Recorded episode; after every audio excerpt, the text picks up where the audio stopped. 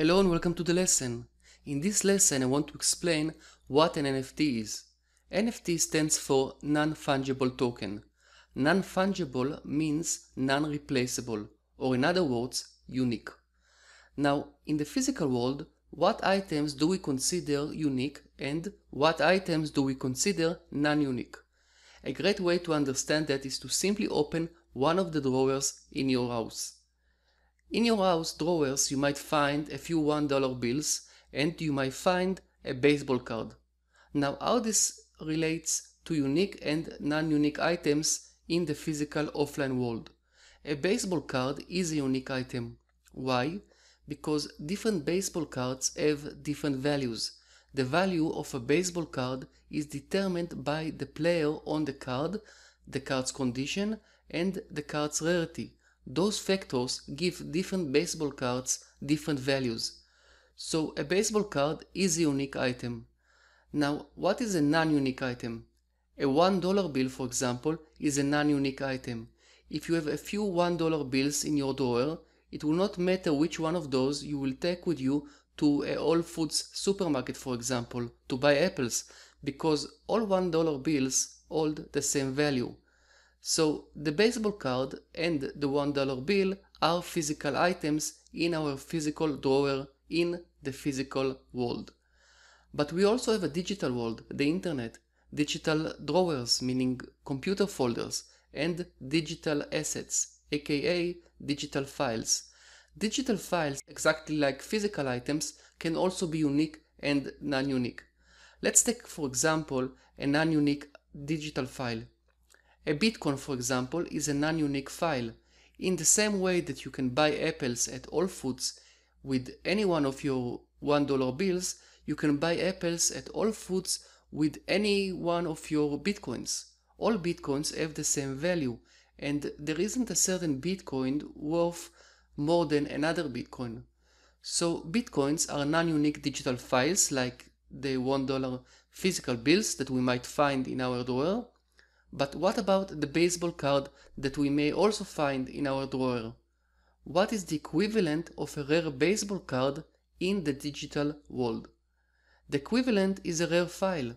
The more rare the file is, the more it's worth. Now, how does a digital file becomes rare? It becomes rare in the same way that a physical item becomes rare. If a certain person creates a file, let's say a digital image, that many people want to have and it is one of a kind, for example, then this file becomes rare. This was exactly the case in the world's first live auction for digital art. In that auction, a digital card called Homer Pepe was sold for $320,000. So now going full circle to what NFT means.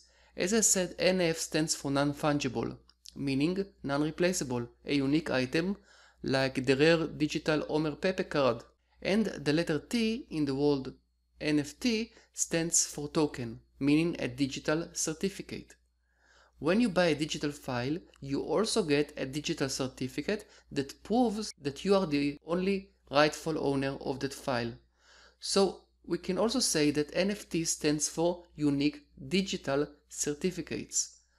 Now, some may think that the Homer Pepe digital file that was sold for $320,000 was just a rare occurrence and that digital artworks overall can't sell for much. But nothing can be further from the truth. Digital art pieces are sold all the time. For example, an NBA Top Shot, basically a basketball highlight of James LeBron, sold for nearly $400,000. The music band Kings of Leon has made nearly $2 million from NFT album sales. The CEO of Twitter, Jack Dorsey, his first tweet was sold as an NFT for $2.9 million. There is also the artist Grimes, who has sold NFTs for a total worth of $6 million.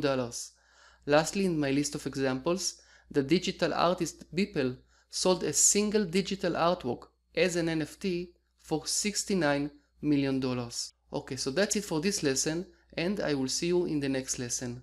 Goodbye. Great, that's it. I really hope that you enjoyed my video. If you did, then it will really be great if you can give it a like, comment on it and share it. Also consider subscribing to the channel. I've got many tutorials here. Also, if you do want to learn more about this revolutionary exciting world of NFT, I have a full course called NFT Essentials and you can check out the link in the description for that. Enjoy the rest of your day. Bye for now.